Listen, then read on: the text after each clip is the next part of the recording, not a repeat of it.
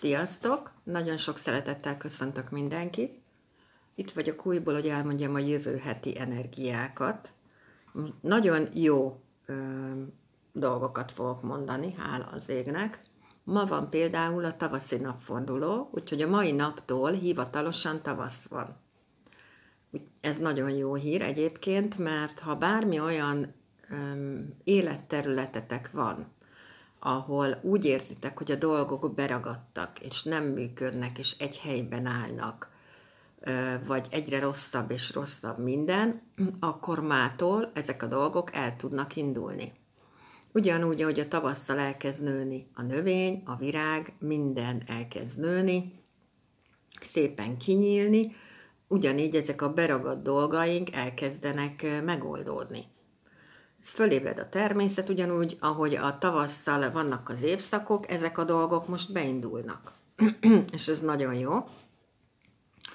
És az, hogy végre látni fogunk egy kis napfényt, ha uh, ti is olyanok vagytok, mint én, én például imádom, szóval, hogyha süt a nap, uh, szóval látni fogunk egy kis napfényt, látni fogjuk, hogy a, egyre gyönyörűbb a természet, ebben a nem egyszerű külvilágban, ami most körülvesz mindegyikünket, ebben szerintem egy csoda, és nagyon hálásak lehetünk érte. Ráadásul jövő héten kettő darab románcvirág is itt lesz velünk. Ugye nyúl hónapunk van, és kakas nappal indulunk jövő héten.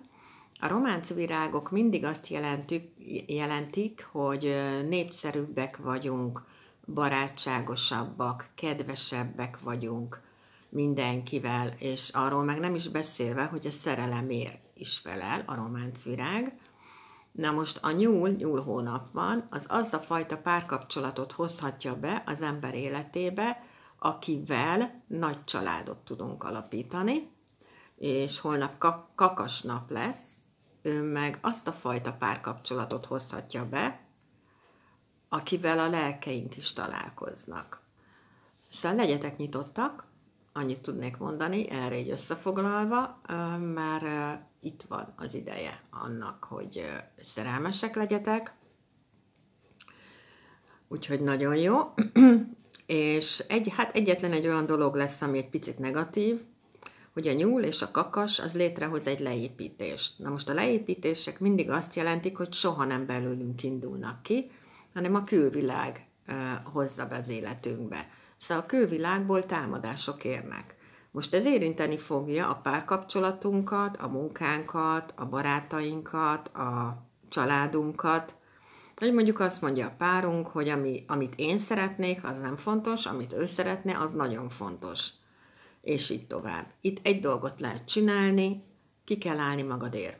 És ha kiállsz magadért, ezek a problémák eltűnnek és ugye még ráadásul ez a fél fatrigon, ami egész hónapban itt van, ez itt lesz ugye jövő héten is, szóval duplán tulajdonképpen megindulhatnak a dolgaink, mert ezek a, a fatrigonok nagyon jók, mindenféle trigon jó, de a fatrigonnál meg ugye konkrétan elkezdenek a dolgok növekedni, elkezdenek kiteljesedni a dolgok.